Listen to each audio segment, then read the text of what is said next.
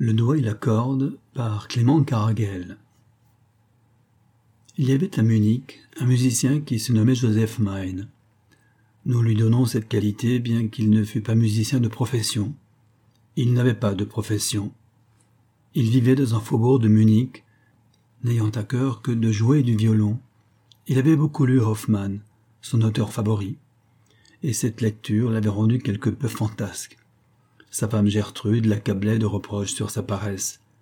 La vérité est que Maine, possédant une petite maison, un jardin et un revenu de quelques centaines de florins, se croyait permis de partager son temps entre son Stradivarius et Hoffmann.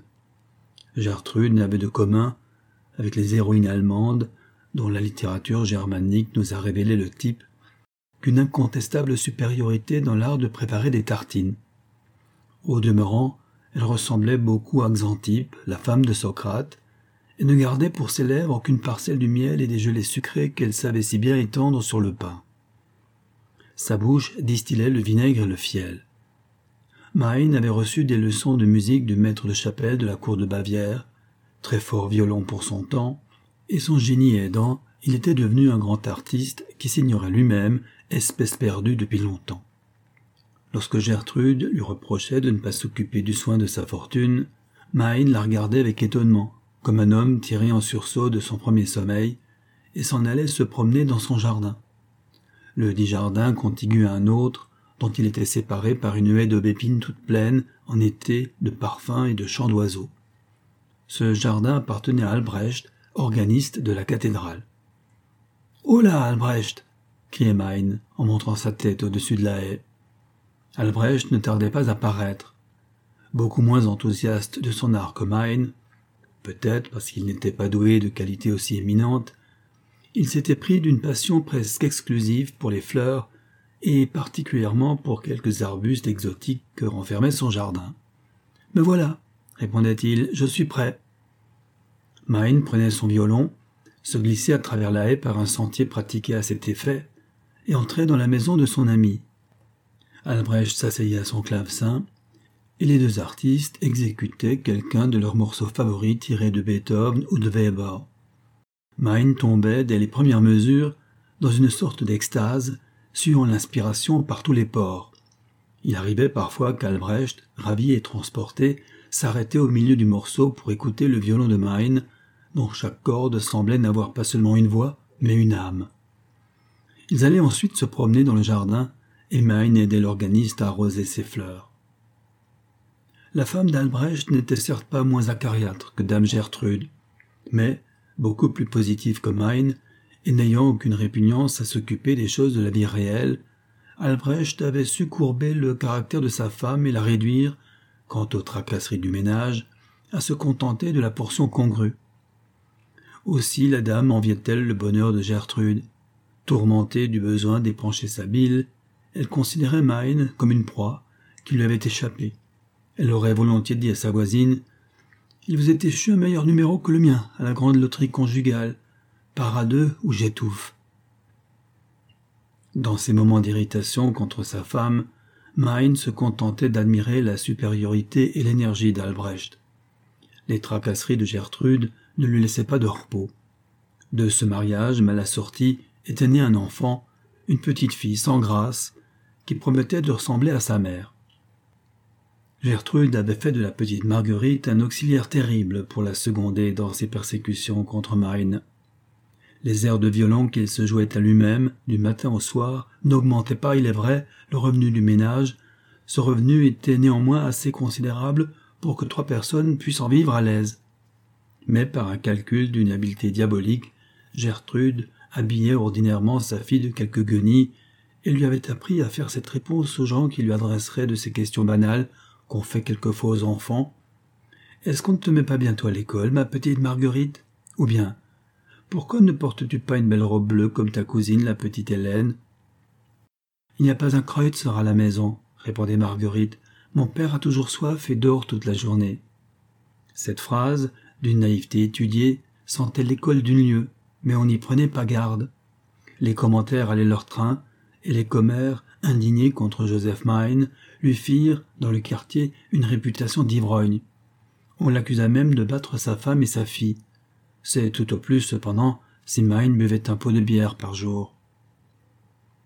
Un soir, que Mine et l'organiste devisaient ensemble tout en fumant, les coudes appuyés sur la même table, pipe contre pipe. Je me demande, dit Mine, pourquoi je me suis marié?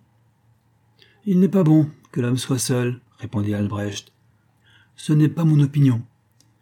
Mais c'est celle du chapitre de la cathédrale.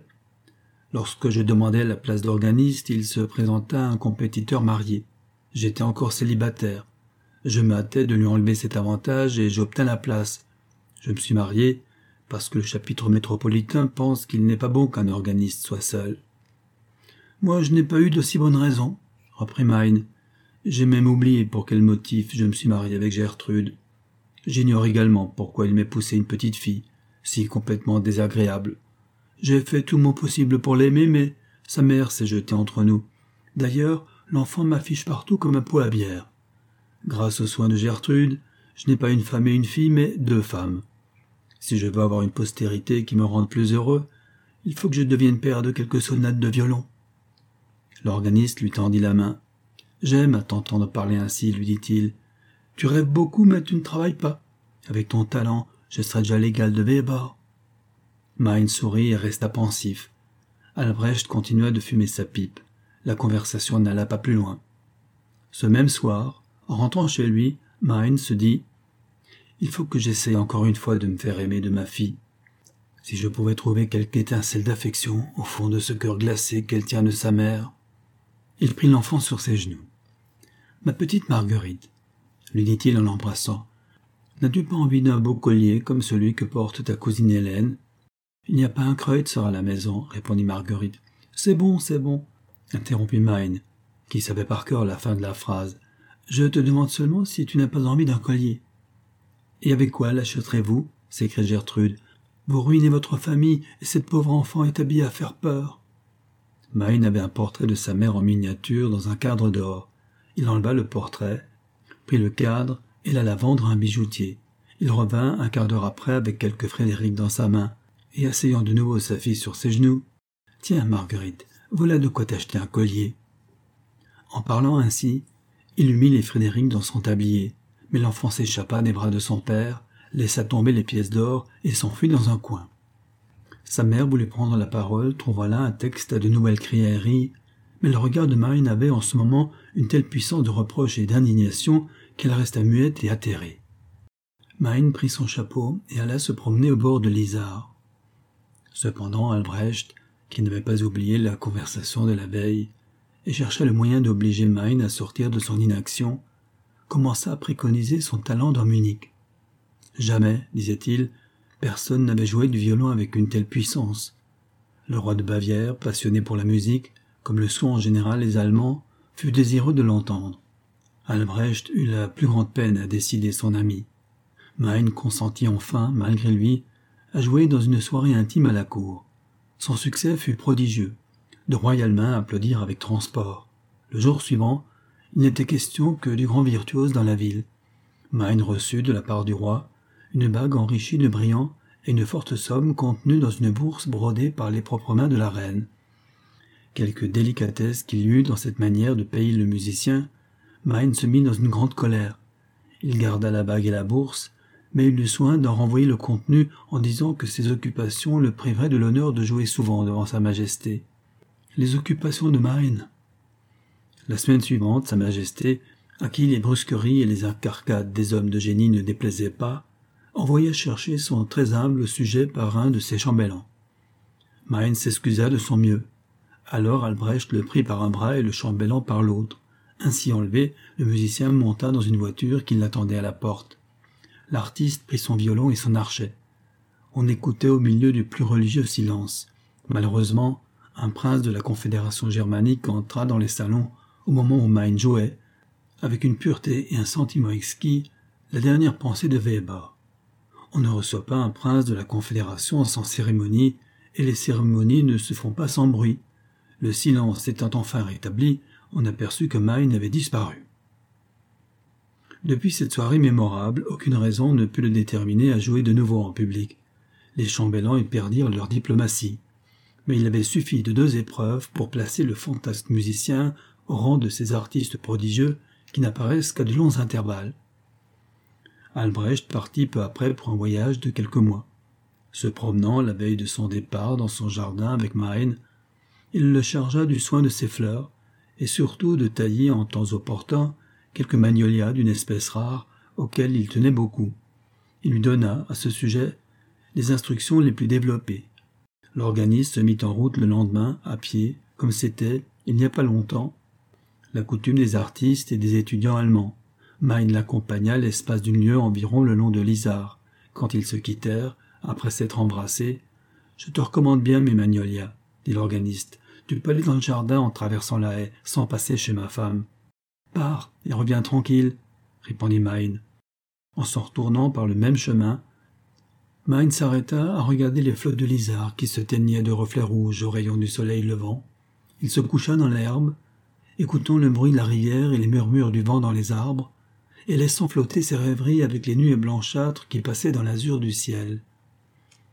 Les heures s'écoulaient sans qu'il y prit garde. C'est ainsi, dit-on, que composait Beethoven. Quand il se leva, il chancelait comme un homme ivre. Chaque matin, il faisait l'inspection des fleurs et des arbustes de l'organiste, en quoi il donna l'exemple d'un des plus rares dévouements à l'amitié dont l'histoire ait gardé le souvenir. Wilhelmine, la femme d'Albrecht, épanchait sournoisement contre Maine une bonne partie de la bile amassée depuis longtemps contre son mari. En cela, elle empiétait sur les droits de Gertrude, qui pourtant ne s'en fâchait pas. Elle n'avait pas une de ces méchancetés avares, comme il s'en rencontre beaucoup. Albrecht avait fait construire au fond de son jardin une sorte de pavillon dans lequel il serrait ses instruments d'horticulture. Maine ouvrit un beau jour ce pavillon, y prit une serpe, et jugeant le moment opportun, il se mit à tailler les magnolias, suivant les prescriptions de l'organiste. Il était au milieu de sa besogne lorsque dame Gertrude parut au bord de la haie. Voilà, dit-elle en joignant les mains, à quelle précieuse occupation elle consacre ses journées. Si ce n'était le respect que je dois à M. Mine, ajouta Wilhelmine, qui parut de l'autre côté de la haie, je dirais que votre mari et le mien sont à peu près fous l'un et l'autre. Au moins, répondit Gertrude, vous avez cette consolation que M. Albrecht se trouve en ce moment à une soixantaine de lieues d'ici. Comme vous dites, chère dame Gertrude, aussi la maison est calme à présent, comme toute maison bien tenue. On n'y entend plus grincer le violon de M. Le fainéant, riposta Gertrude. Vous verrez qu'avant peu les petits enfants le suivront par la ville. Mais aussi, permettez-moi, chère dame Wilhelmine, de vous adresser un reproche. Pourquoi n'avez-vous pas gardé la clé du pavillon? C'est que M. Albrecht, très chère dame Gertrude, ne m'a pas jugé digne de tant de confiance. Il a laissé cette clé à M. Mine, et voilà pourquoi M. Mine taille, coupe et abîme tout chez nous. Bien certainement, Albrecht va se mettre dans une belle colère à son retour. Quelle pitié s'écria Gertrude. Ces arbrisseaux auxquels ce pauvre Albrecht tient tant, ajouta Wilhelmine avec une hypocrite commisération. Ces fleurs, qu'il ne donnerait pas pour tous les cheveux de sa tête. Vraiment? Quoique je ne partage pas en cela les goûts dispendieux de mon mari, cela me navre le cœur de voir les ravages exercés par M. Mine dans le jardin. Ce n'est pas que je suppose qu'il y mette de la méchanceté, mais. Allez, allez, très chère voisine, je le connais. Il a la tête carrée. Il ne donnera pas un coup de serpe de moins. Taisez-vous, langue de vipère s'écria Mine, exaspéré, en se tournant vers les deux commères. Dans ce mouvement, la serpe, mal assurée, glissa dans sa main et rafla l'index de la main gauche. La douleur arracha un cri à Main, qui lâcha la serpe. Le sang coulait en abondance de la blessure, quoique peu profonde. Mon Dieu, pensa Main, à quoi a-t-il tenu que je me sois entièrement coupé le doigt? Alors, comment aurais-je pu jouer du violon? Cette pensée le fit pâlir. Il courut chez lui, lava sa blessure et mit un appareil et rassuré par le peu de gravité de l'accident, il revint au jardin pour terminer son opération. Mais la serpe avait été resserrée dans le pavillon et la clé n'était plus à la serrure. Wilhelmine l'avait probablement emportée. Mine alla jusqu'à la maison et demanda la clé. Vous savez bien, répondit la femme de l'organiste, que ce n'est pas à moi qu'Albrecht l'a donnée à garder. Allons, pensa Mine, demain j'achèterai une autre serpe. Le lendemain, muni en effet d'un nouvel instrument, il se rendit au jardin. Mais le passage frayé dans la haie avait été comblé au moyen de touffes de buissons épineux. Il sortit dans la rue et frappa à la porte de la maison. Personne ne répondit. Un voisin officieux avertit Mine que Wilhelmine était allé passer la journée chez une de ses parentes. Mine rentra chez lui et écrivit à Albrecht. Hier, en taillant tes arbres, je me suis blessé au doigt. J'ai d'abord craint de m'être coupé le violon dans la main. Heureusement, il n'en sera rien. Mais tes arbres sont plus en danger que moi. Avant que j'aie pu accomplir ma tâche, la clé du pavillon s'est perdue toute seule. Notre haie s'est refermée de son propre mouvement en une nuit, et ta maison n'est jamais chez elle. Ma femme et Wilhelmine n'ont aucune pitié des arbrisseaux que tu aimes. Je me vois forcé de résigner les fonctions d'horticulteur extraordinaire auxquelles tu m'avais élevé. Joseph Mine. PS. En attendant que je puisse reprendre mon violon et que nous jouions du Beethoven ensemble, je compose en me promenant au bord de l'Isard. Quelques jours après avoir reçu la lettre de son ami, Albrecht arriva à Munich. Il rentra chez lui, suivi d'un serrurier. Mon Dieu, dit Wilhelmine, que voulez-vous faire de cet homme? L'organiste ne répondit rien. Il passa dans le jardin, se fit ouvrir le pavillon, congédia le serrurier, prit sa serpe et acheva d'émonder ses arbustes. Ce travail terminé, il enleva la clôture artificielle de la haie et appela Mine. Traverse, lui dit-il, le passage est déblayé. Mine passa dans le jardin. Et ton doigt lui demanda l'organiste, après la première accolade. Je ne sais, répondit Mine, mais j'ai depuis peu de sinistres pressentiments. Ma blessure se tuméfie et me fait beaucoup souffrir. Je n'ai pas encore osé consulter un médecin tant je redoute sa réponse. Alors seulement l'organiste remarqua la pâleur et l'inquiétude qui assombrissaient le visage de Mine. Cependant, dit-il, il faut savoir à quoi s'en tenir. Allons de ce pas chez le docteur Hans. Hans était le Dupuytren de Munich. Il défie l'appareil, examina la blessure longtemps et en silence. Puis, hochant la tête, il se fit raconter l'accident dans tous ses détails. Il y a une chose à craindre, dit le docteur, c'est que le tranchant de la serpe été empoisonné par les sucs vénéneux des magnolias de M. Albrecht. À vrai dire, certaines taches livides qui marbrent les lèvres de la plaie me feraient admettre cette supposition. Et dans ce cas, monsieur demanda Mine avec anxiété. Dans ce cas, répondit le docteur, l'amputation du doigt deviendrait indispensable. L'organiste pâlit. L'amputation du doigt? répéta Mine. Mais monsieur, songez à ce que vous dites. Il s'agit de l'index de la main gauche. Je vous abandonnerai plutôt ma main droite tout entière. Il serait peut-être possible d'ajuster au poignet une main mécanique qui pourrait tenir l'archet. Mais l'index de la main gauche, mais un doigt sans lequel je ne puis plus jouer du violon, vous n'y songez pas, docteur. Que deviendrais-je si vous m'enlevez ce doigt-là? Monsieur Mine, dit le docteur Hans, ne désespérez pas encore. Il se peut bien que je me sois trompé, et que l'amputation ne devienne pas indispensable. Mon Dieu, murmura le musicien en s'appuyant au bras d'Albrecht. Mon Dieu, je suis perdu. Albrecht l'entraîna. Mais le docteur avait jugé la blessure du premier coup d'œil. Elle ne fit qu'empirer. Hans déclara le troisième jour que l'amputation était devenue nécessaire sous peine de voir la gangrène gagner rapidement la main et le reste du corps. Mine écouta cette décision avec un calme inattendu. Il parut même se résigner de bonne grâce. Maintenant, dit le docteur, après avoir terminé l'opération, vous voilà, monsieur Mine, hors de tout danger. Mine sourit avec tristesse. En peu de jours, il fut entièrement rétabli. Un soir qu'il causait avec Albrecht, celui-ci chercha, parmi des papiers épars sur une table, de quoi allumer sa pipe. Prends garde, lui dit Mine avec un sourire mélancolique. Tu vas peut-être brûler mon chef-d'œuvre. Ah, dit Albrecht, le post-scriptum de ta lettre.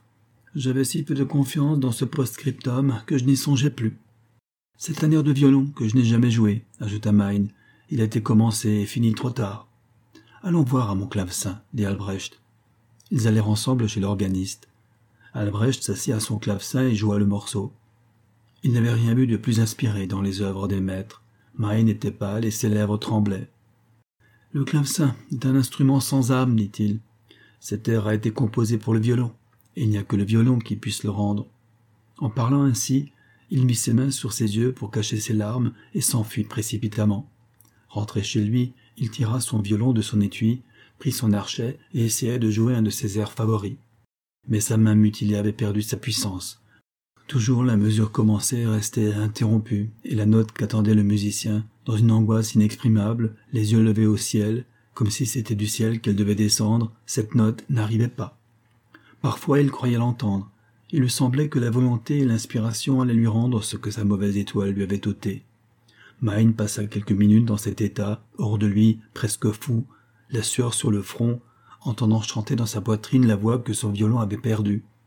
Enfin l'archesse s'échappa de ses mains.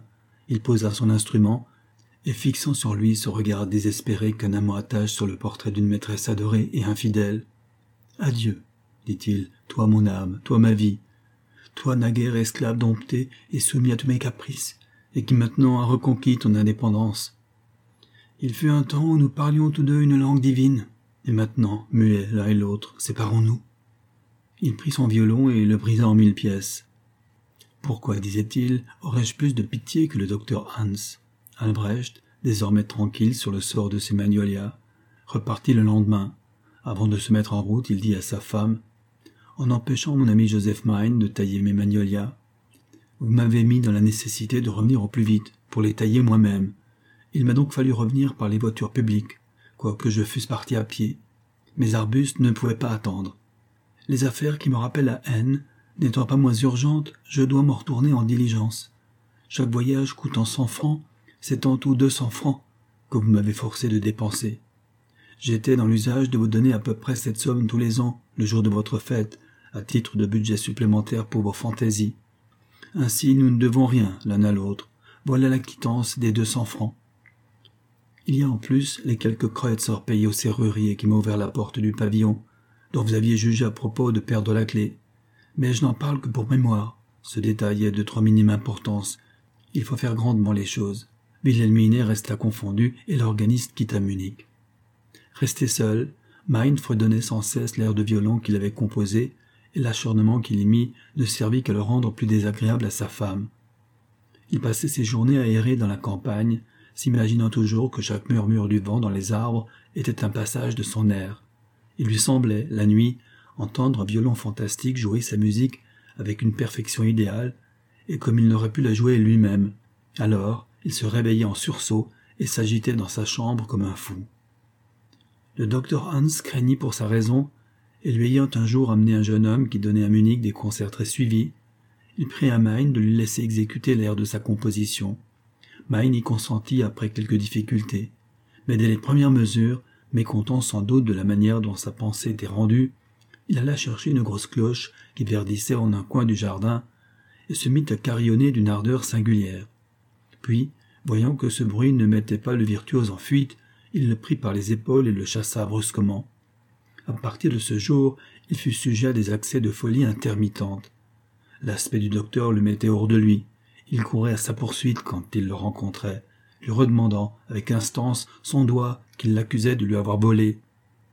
Parfois même, il lui arrivait de prendre des personnes étrangères pour le docteur Hans et de leur adresser les mêmes supplications.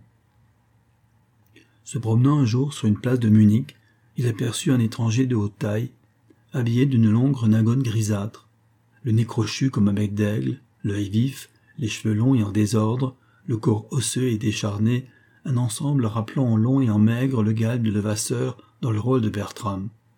C'est bien, murmura Mine. Voici le docteur Hans. Dieu veuille qu'il se décide enfin à me rendre mon doigt. Il accosta l'étranger et, le saluant jusqu'à terre, Docteur, lui dit-il. J'aime à croire que vous allez mettre un terme à une cruelle plaisanterie. Voilà bien longtemps que vous détenez un de mes membres contre toute justice. Mais à quoi bon? Vous n'en avez que faire, et moi je ne puis plus m'en passer. L'étranger fixa sur son interlocuteur un regard étonné. Vous feignez de ne pas me comprendre, continua Mine. Il en est de même à chaque réclamation que je vous adresse. Ceci doit pourtant avoir une fin. Je suis très calme, comme vous voyez, je vous parle comme un docteur facétieux, quoique grave.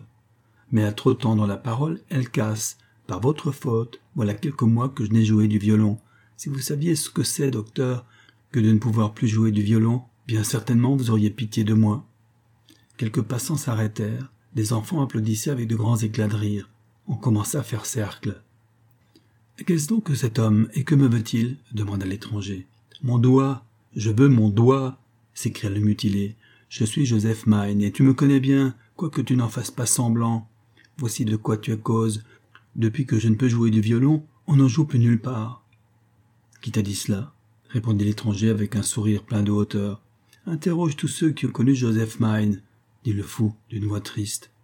L'étranger, fatigué de se voir l'objet de l'attention générale et d'entendre les enfants qui l'entouraient battre des mains en criant Bravo, Mine, bravo.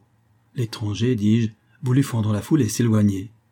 Mine s'élança vers lui et le prenant par le bras. Tu ne t'en iras pas s'écria-t-il. Docteur du diable, Albrecht l'organiste était présent lorsque tu m'as volé mon doigt. Un bourgeois de Munich, qui passait en ce moment, s'approcha, et prenant l'étranger à part, il lui conta en peu de mots l'histoire du musicien, son talent prodigieux sur le violon, et comment il était sujet à des accès de folie causés par le chagrin d'une mutilation qui ne lui permettait plus de jouer de son instrument. Mon ami, dit alors l'étranger à Joseph Mine, je ne suis pas le docteur Hans. Mais en attendant qu'il te rende ton doigt, viens ce soir au théâtre, et je te donne ma parole que tu entendras jouer du violon. En parlant ainsi, il tira un billet de spectacle de sa poche et le lui donna. Puis il fit un pas en avant, et le cercle s'ouvrit avec une sorte de respect devant la haute taille et la bizarre figure de l'étranger. Jouer du violon répéta Joseph Mine en s'en allant. C'est aisé à dire. Pourtant, je suis bien sûr que c'était là le docteur Hans. Comment va-t-il s'y prendre pour jouer du violon? Cette idée fut le sujet de ses réflexions jusqu'à l'heure où s'ouvrait le théâtre. Il lui venait parfois des doutes sur l'identité de Hans et de l'étranger.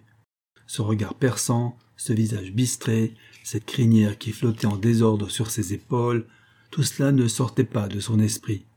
Ce diable de Hans, disait-il, comment est-il parvenu à se métamorphoser ainsi? C'est probablement pour qu'il me fût plus difficile de le reconnaître. L'heure sonna enfin. Mine se rendit au théâtre et se glissa de couloir en couloir jusqu'à sa place. La salle était comble, les têtes s'agitaient.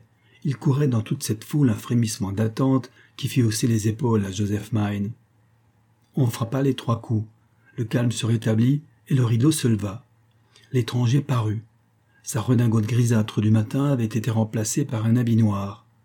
Le reste de son costume était de cette couleur sévère, ses cheveux toujours aussi incultes, Seulement la perspective de la scène le faisait paraître plus maigre, plus pâle, plus grand. Il marchait tout d'une pièce, roi des droits, le violon d'une main, l'archet de l'autre, au bout de ses longs bras pendants. C'est bien lui, murmura Mine. Cet enragé docteur tient la gageure.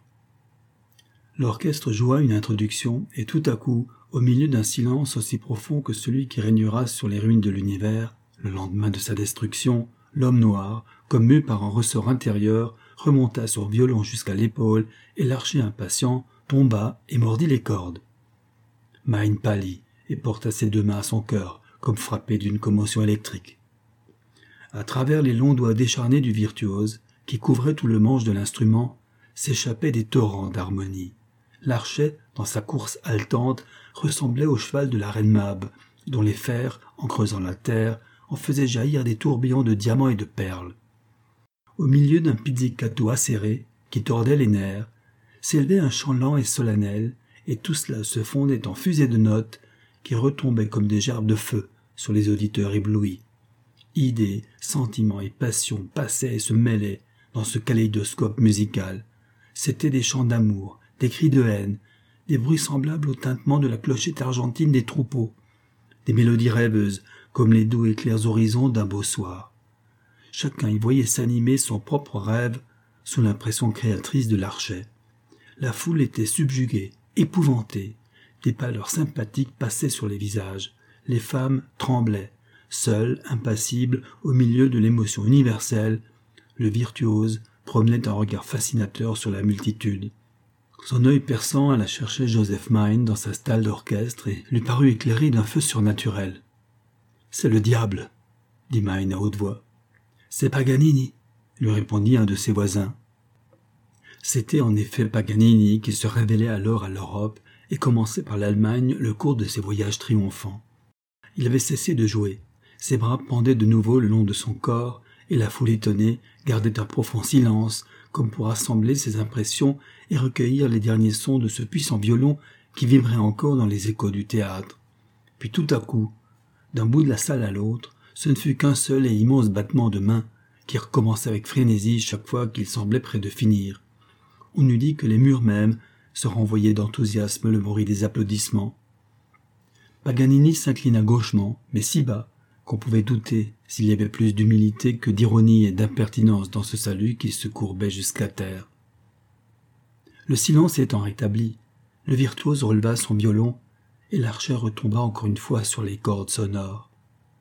L'auditeur le plus vivement impressionné dans cette foule, c'était sans contredit Joseph Mine.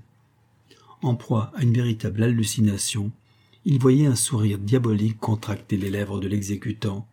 Ses yeux lançaient des éclairs, ses doigts s'allongeaient démesurément, et s'aiguisaient en griffes, dont il sentait la pointe pénétrer dans sa poitrine. Il crut même, au milieu d'un trait aigu, entendre répéter par la chanterelle le mot dit le matin dans la rue par Paganini. Je te donne ma parole que tu entendras jouer du violon. Mine s'échappa du théâtre, qui tremblait encore une fois au bruit des applaudissements. Toute la nuit, il courut dans la campagne, la tête en feu, les nerfs surexcités, entendant toujours chanter ce prodigieux violon. Vaincu par la fatigue, il se laissa tomber sur l'herbe. La fraîcheur de la nuit le calma. Il dormit quelques heures. À son réveil, le soleil allait paraître et les oiseaux s'agitaient dans les arbres. Mine rassembla ses idées et se demanda si les événements de la nuit précédente n'étaient pas un rêve. Son accès était passé. L'ordre s'était fait dans le chaos de ses impressions. Il rentra chez lui en réfléchissant à ce qu'il venait de voir et d'entendre. Son premier soin fut de chercher l'air de violon qu'il avait composé pendant sa maladie. Il espérait déterminer Paganini à le jouer, mais ses recherches furent vaines. Il interrogea Gertrude. Je ne sais ce que vous me demandez, dit-elle. Si c'est ces papiers que vous examiniez un soir avec Albrecht, ils auront été brûlés, probablement. Le fait est que Gertrude les avait serrés dans un vieux coffre relégué en un coin et qu'elle ne s'en souvenait plus. Dis-tu vrai, femme? s'écria Mine. Et serait-il possible que tu eusses brûlé ces papiers? Que sais-je? répondit Gertrude avec hésitation. Peut-être les aurez-vous brûlés vous-même par mégarde? C'est possible, en effet, se dit Mine consterné. J'ai tort d'accuser Gertrude plutôt que ma mauvaise étoile. Quelques heures après, elle se rendit chez Paganini. Le succès de l'artiste italien avait été aussi complet que possible. Mandé dans la loge royale à la fin de la soirée, il avait été comblé de félicitations. À part notre compatriote Joseph Mine, lui avait dit Sa Majesté, nous n'avons jamais entendu d'artiste qui fût digne de vous être comparé. Paganini songeait à ce mot du roi de Bavière lorsque Mine se présenta. Il fut d'abord assez embarrassé de cette visite, ne sachant quel accueil faire à un fou qu'il avait interpellé dans la rue. Mais les premières paroles de Mine suffirent à le rassurer. Monsieur, lui dit l'Allemand, je viens vous faire mes excuses de vous avoir pris hier pour le docteur Hans. Êtes-vous content de moi? répondit Paganini. Ai-je tenu la parole que je vous avais donnée de vous faire entendre un violon? Permettez-moi, monsieur, d'examiner votre main, lui dit Mine. Paganini sourit et hésita, se rappelant la singulière demande en restitution que son interlocuteur lui avait adressée la veille. Cependant, Mine attendait en souriant aussi. Paganini lui tendit la main. Hier, dit l'Allemand, après l'avoir examiné en silence, ses doigts m'entraient dans le corps comme des serres. Pour jouer comme vous le faites, il faut avoir appris le violon dans l'autre monde. Il y a de la griffe de Satan dans cette main-là. Mais enfin, êtes-vous content de moi? répéta l'Italien d'un air où perçait, sous une grande assurance, une certaine appréhension de la critique. Je n'aime pas vos tours de force, répondit Mine. Les tours de force ne sont pas de la musique. Mais quand vous jouez naturellement, tout un peuple se lèverait pour vous suivre. Paganini fit une grimace de diable qui frôle du bout de sa queue l'eau d'un bénitier. Songez au vulgaire profane, ce Mine, répondit-il. Songez à la foule, qui veut d'abord être étonnée. C'est en lui accordant quelques tours de force qu'on lui fait accepter ce qui est simplement beau et vrai. Moi, je n'accorderai rien, dit dont les yeux s'animèrent. C'est de concession en concession qu'un roi finit par se laisser détrôner. Je sais que vous avez été un roi, dit Paganini. C'est le docteur Hans qui m'a détrôné. Et sans le docteur Hans demanda Paganini avec son sourire sarcastique. Sans le docteur Hans, ajouta Mine, peut-être aurais-je abdiqué, mais peu importe. C'est toujours Porus qui vient se mettre à la discrétion d'Alexandre. Je voudrais être généreux autant qu'Alexandre, dit l'Italien, mais je ne puis vous rendre vos états, à cause de ce diable de docteur Hans. Mais vous pouvez me donner un gouvernement dans les vôtres, par exemple, un roi, continua Mine, à des dignitaires. Nommez-moi grand chambellan de vos violons. Vous me demandez le gouvernement de ma capitale, répondit le virtuose. Je n'ai qu'un violon. Et vous, monsieur Mine, auriez-vous consenti à laisser le soin du vôtre à personne? À Paganini Mais est-ce sérieusement que vous parlez Très sérieusement? L'idée de mener à sa suite un musicien comme Joseph Mine sourit à l'orgueil de Paganini. Les triomphateurs antiques n'attachaient-ils pas leurs chars, leurs rivaux vaincus Tous les artistes d'un grand génie sont d'ailleurs tourmentés par la crainte, disons mieux par la certitude de n'être pas compris à fond. Dans cet admirable échange de sentiments et d'idées entre Paganini et la foule attentive, que de détails devaient se perdre. Mais un homme comme Mine était pour Paganini un autre lui-même, il le complétait en le doublant. Le grand virtuose devenait à la fois exécutant et auditeur, et par suite de cette mutilation qu'avait atteint Mine si cruellement, Paganini ne pouvait craindre de voir un rival se dresser tout à coup devant lui. Puisqu'il en est ainsi, dit-il, je vous nommerai, si ce titre vous plaît, mon auditeur ordinaire et extraordinaire. Les auditeurs comme vous sont précieux et bien rares. J'accepte, répondit Mine. Je vous préviens que nous partons ce soir, continua Paganini, illuminé d'une auréole d'orgueil. À ce soir donc. Seriez-vous le diable, je vous suivrai. Le fait est que cet homme-là sent terriblement le souffre, pensait-il en retournant chez lui. Il fit ses préparatifs de départ et dit à sa femme Vous m'avez assez souvent reproché de n'être pour vous qu'un sujet d'embarras. Aussi ai-je à cœur de vous annoncer une nouvelle qui me rendra agréable à vos yeux pour la première fois peut-être de ma vie. Ce soir même, je quitte Munich. Vous quittez Munich répéta Gertrude. Et pourquoi? Dans quelle intention? Où allez-vous? Il est donc écrit que vous n'aurez pas une heure de bon sens dans tout le cours de votre existence je suis pourtant bien sûr d'avoir toute ma raison en ce moment, dit Mine, et je croyais qu'au lieu de vous plaindre, vous m'auriez remercié. Moi? Vous remercier? S'écria Gertrude en sanglotant. Quand vous m'abandonnez Lorsque je me vois condamné à un veuvage précoce Malheureuse que je suis. Où diable l'affliction va-t-elle se nicher pensa Mine. Ne pleurez pas, Gertrude, ajouta-t-il. Ce n'est pas un si grand malheur d'être veuve. Allez. En vérité, vous seriez capable maintenant de vous brûler sur mon bûcher. Je ne vous aurais pas cru si indienne. Tenez, Gertrude, voilà un acte qui vous donne la propriété et la jouissance entière de notre bien. Essuyez vos larmes avec ce papier. Je vais en attendant prendre congé d'Albrecht. L'organiste était toujours absent de Munich. Mine lui écrivit la lettre suivante.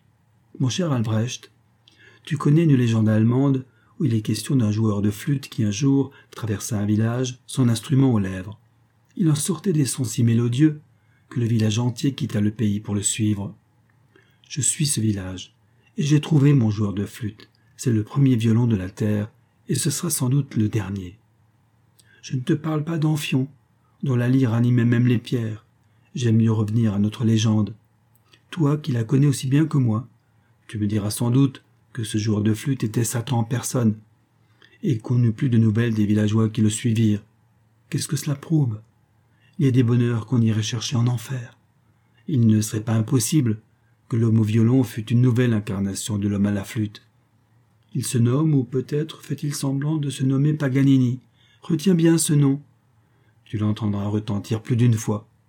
Peu importe, après cela, si tu n'as plus de nouvelles de ton ami. Joseph Mine. Paganini et son auditeur ordinaire et extraordinaire partirent ensemble suivant leur convention on sait avec quelle rapidité se propagea la réputation de l'artiste italien. Ce fut comme la flamme d'un incendie attisé par le vent. Partout où il séjournait, on remarquait à côté de la figure satanique de Paganini l'extérieur bizarre de Mine. Il portait un habit noir rigoureusement boutonné jusqu'à la cravate et un chapeau à large bord abattu sur ses yeux. Il parlait rarement, toujours par monosyllabes et dans sa langue maternelle. Sa lourde pipe de porcelaine ne le quittait presque jamais. Il remarqua qu'il tenait toujours sa main gauche enfoncée dans son habit.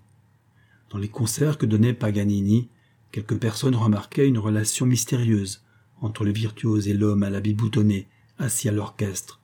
Tous deux paraissaient se parler du regard.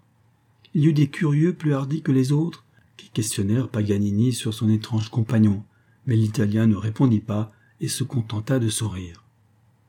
Un an plus tard environ, les deux artistes, après avoir parcouru la France et l'Angleterre, était de retour en Allemagne et se trouvait à Augsbourg. Mine reçut une lettre de sa femme. Mon cher Mine, disait Gertrude, depuis que vous nous avez si cruellement abandonnés, votre fille et moi, nous nous portons à merveille, malgré notre chagrin. La petite Marguerite surtout, qui grandit à vue d'œil. Passons, dit Mine, je savais bien qu'elle n'en mourrait pas. Nous parlons toujours de vous. Marguerite attend impatiemment votre retour, et nous n'aurons pas de bonheur jusque-là. Esprit de contradiction, pensa Mine. On juge diversement votre absence à Munich. Les uns vous donnent tort, les autres soutiennent que vous avez raison. En somme, vous êtes le sujet de toutes les conversations, et l'on dit qu'il n'aurait tenu qu'à vous de devenir un homme célèbre et d'avoir des musiciens à votre suite, au lieu d'être à la suite des autres. C'est vrai, murmura Mine avec tristesse, mais il est trop tard. Il continua sa lecture, après quelques instants de méditation. Je vous annonce une nouvelle qui, je suppose, ne vous sera pas indifférente. J'ai retrouvé ces papiers que vous cherchiez le matin de votre départ et je vous les envoie. Ceci vous prouve. Mine n'en lut pas davantage. Il acheva de briser l'enveloppe du paquet qui contenait la lettre et retrouva au fond l'air qu'il avait composé autrefois. La vue de ces papiers précieux lui donna une sorte d'éblouissement. Il courut chez Paganini, mais l'artiste était sorti et ne devait rentrer que fort tard. Mine laissa son air de violon sur la table et se retira. La chambre qu'il occupait à l'hôtel de l'Aigle n'était séparée que par une mince cloison de celle de Paganini. Au milieu de la nuit, Mine rêva que des voix aériennes chantaient une vague et douce symphonie, qui, se transformant insensiblement, prenait un rythme plus arrêté et qui ne lui était pas inconnu. Tout à coup, une voix plus pure et mieux accentuée domina toutes les autres, et l'air qu'elle chantait était celui que le musicien endormi avait composé sur les bords de l'Isard. Mine ouvrit les yeux en sursaut, ne pouvant encore se rendre bien compte de ses impressions, et flottant entre le songe et la réalité. Mais le chant continuait toujours, venant de la pièce voisine, et Mine, tout à fait réveillé, reconnut le violon de Paganini. Il sauta en bas de son lit et s'approcha pour mieux entendre, mais le violon redevint muet tout à coup et tout rentra dans le silence. Le lendemain, Mine se rendit chez Paganini. L'Italien le reçut froidement et lui parla d'abord de choses qui n'avaient pas trait à la musique, puis, abordant brusquement la question, Je présume que c'est vous, monsieur Mine, qui m'avez fait remettre ce morceau hier soir. C'est moi, maître, répondit l'Allemand. Paganini prit le cahier, affecta d'en tourner quelques feuillets négligemment, et comme si c'était la première fois qu'il lui tombait sous les yeux. Son visage s'assombrissait à mesure, et s'adressant tout à coup à Mine, vous ne m'aviez jamais dit que vous eussiez abordé la composition. Ce n'était vraiment pas la peine, répondit Mine. Ce cahier était perdu et je n'y songeais plus, quand le hasard me l'a fait retrouver. J'étais malade. Un accident m'empêchait de jouer du violon. J'avais composé cet air-là pour me distraire et je donnerais tout au monde pour l'entendre exécuter de votre main. Paganini se mordit les lèvres. Je vous répéterai, mon cher monsieur Mine, à peu de choses près, ce que je vous ai déjà dit il y a un an à Munich. Il n'y a que moi qui touche à mon violon, et je ne joue jamais que de ma musique. Cependant, observa Mine, il m'avait semblé entendre cette nuit, cette nuit, dit Paganini. C'est un rêve que j'aurais fait sans doute. En parlant ainsi avec une douceur sardonique, Mine regardait fixement Paganini dans les yeux. Il sentait bouillonner au fond de son cœur une haine ardente contre l'Italien, qui le tenait en son pouvoir et pouvait, d'un mot, condamner son œuvre au néant. Auriez-vous peur? disait le regard de Mine. Paganini soutint fermement ce regard, mais il le comprit. Il était en proie à une agitation fiévreuse, son orgueil lui défendant d'accepter et en même temps de refuser le défi muet qui lui était adressé. Il n'est rien, mon cher monsieur Mine, que je ne fasse pour vous être agréable, dit-il enfin en composant sa physionomie avec une affabilité grimaçante. Je jouerai votre air. En public? ajouta Mine. En public à Munich, puisque nous y serons dans peu de jours, à Munich même. En parlant ainsi, il tendit la main à Mine, qui la serra sans aucune arrière-pensée. Quelques jours après, en effet, les deux artistes étaient arrivés à Munich et une grande affiche placardée dans toute la ville donnait le programme du concert qui devait avoir lieu le soir. Entre deux morceaux du virtuose italien s'étalaient en grandes lettres les songes, airs variés par Joseph Mine. Cette annonce mit la ville entière en émoi. Cinq minutes après l'ouverture des portes, il n'y avait pas, dans toute la salle, un coin où l'être le plus chimérique eût pu trouver place. Gertrude et sa fille Marguerite, qui en revoyant leur mari et leur père, avaient poussé des cris de joie, à alarmer le quartier, s'étaient transportées des premières au théâtre. Maine était à moitié fou de joie. Les triomphes de Paganini, dont il était spectateur depuis un an, avaient à la fin éveillé en lui cet appétit de bruit et de renommée qui fait le tourment de la plupart des artistes. Il était assis à l'orchestre, à côté de son ami Albrecht. À peine le rideau de la loge royale se fut-il ouvert que l'on donna le signal. Paganini parut, toujours pâle, roide, décharné, diabolique, jouant toujours avec une perfection inimitable. On l'applaudit, mais moins peut-être que l'année précédente. La foule était préoccupée, elle attendait. Alors commença l'ère des songes. Il se fit un silence terrible. Pas un souffle ne trahissait la vie parmi ces milliers de têtes qui se dressaient jusqu'au comble. La musique de Maine, moins brillante que celle de Paganini, avait plus de profondeur et des mélodies plus sympathiques. Il y eut, après l'adagio du thème, un frémissement d'admiration qui glaça le sang dans les veines de Paganini. Son visage blême prit une teinte cadavéreuse. Mine étouffait. Peu à peu, la simplicité majestueuse de l'air allemand se dénatura sous l'archet de Paganini. Il noya la mélodie sous des caprices. Il précipita ou ralentit le mouvement contre les intentions du compositeur. Mine ne reconnaissait plus sa musique. Confondu, haletant, les yeux hagards, il allait crier à la trahison, mais Albrecht le contint. Cependant, quoiqu'ainsi dénaturé, les songes restaient encore un chef-d'œuvre, et la foule, dans son religieux recueillement, en aspirait jusqu'aux dernières notes. Le moment vint où le violon reprit l'adagio du thème, et un nouveau frémissement d'admiration parcourut la salle. Paganini se sentait dominé et vaincu. Une sueur glacée coulait sur son front. Ses lèvres tremblantes, qu'il mordait convulsivement, se teignirent de légers filets de sang. Tout à coup, un sourire, qui n'avait rien d'humain, illumina comme un éclair sa figure assombrie, et aussitôt, au moment le plus pur de l'adagio, une corde se cassa sous ses doigts, avec un bruit sec et strident. Démon Démon s'écria en bondissant de rage. Ce fut alors un bruit confus de cris, de huées, de sifflets, d'applaudissements, à ébranler le théâtre. Les noms de Mine et de Paganini éclataient au milieu de ce vacarme. On baissa le rideau, le désordre devint si grand qu'il fallut faire évacuer la salle. Le soir même, Paganini quitta Munich pour n'y plus revenir. Mine tomba évanoui de fureur dans les bras d'Albrecht. Il fut malade longtemps, mais sa tête, déjà affaiblie, ne résista pas à cette secousse, et il ne recouvra jamais sa raison. Le roi de Bavière le fit placer à ses frais dans une maison de santé tenue par le docteur Hans. La douleur de Gertrude se manifesta de la manière la plus bruyante. En toute occasion, elle racontait l'histoire de son cher Joseph Mine. Elle aurait volontiers écrit sur son chapeau bavarois. C'est moi qui suis Gertrude, la femme du plus grand musicien et du plus grand fou de Munich. Ainsi s'achève Le doigt et la corde par Clément Caragel.